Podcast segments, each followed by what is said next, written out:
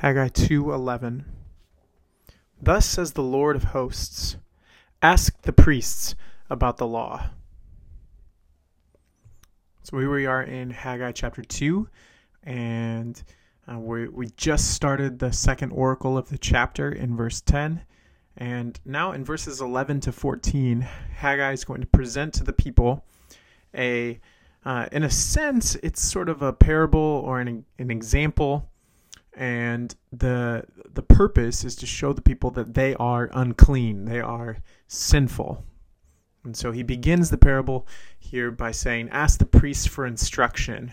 Then in 12 to 14, he's going to show that um, holy objects cannot make unclean people holy, but unclean objects can make holy people unclean.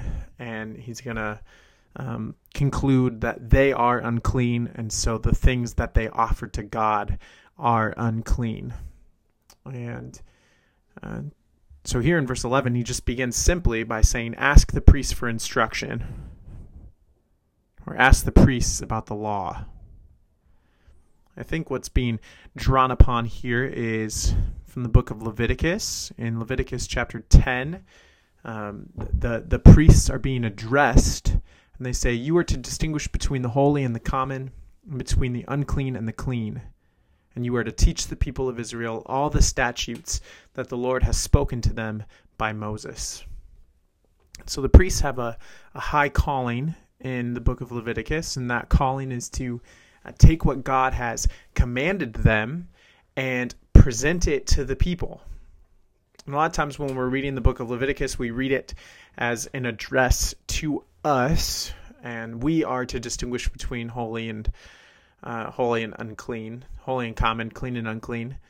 But in reality, it's the the leaders that are being addressed, and they are supposed to present it to the people. I think that's an important distinction.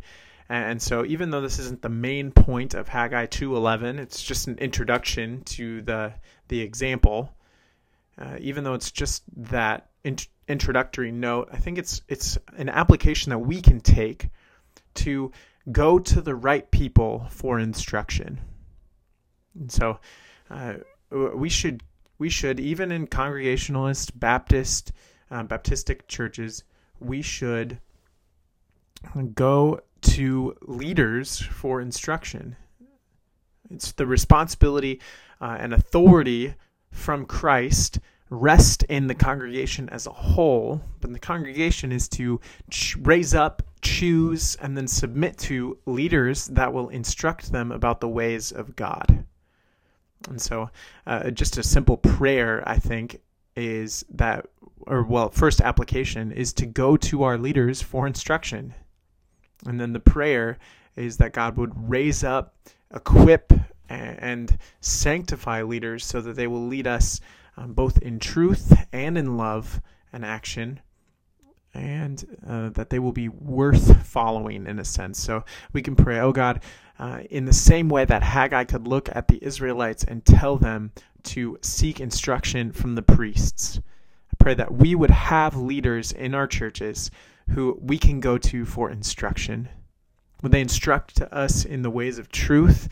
And would they be worth following in the the ethics of love.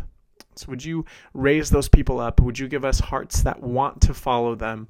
and then, would you make that relationship um, mutually edifying and flourishing as leaders are encouraged and followed and held accountable, and um, parishioners, congregants are, um, are, are led and taught and grow? And so, I pray that you would do that work in us for Christ's glory, we pray. Amen. And just a quick note if you would like to support the podcast or support our ministry with Training Leaders International here at the end of 2021, uh, you can go to joshberman.com slash give and sign up to join our financial support team or sign up to receive uh, newsletter updates each month. We love doing this podcast for you and, uh, and, and serving in global theological education around the world. So thanks for partnering with us in that mission and that is Haggai chapter 2, verse 11.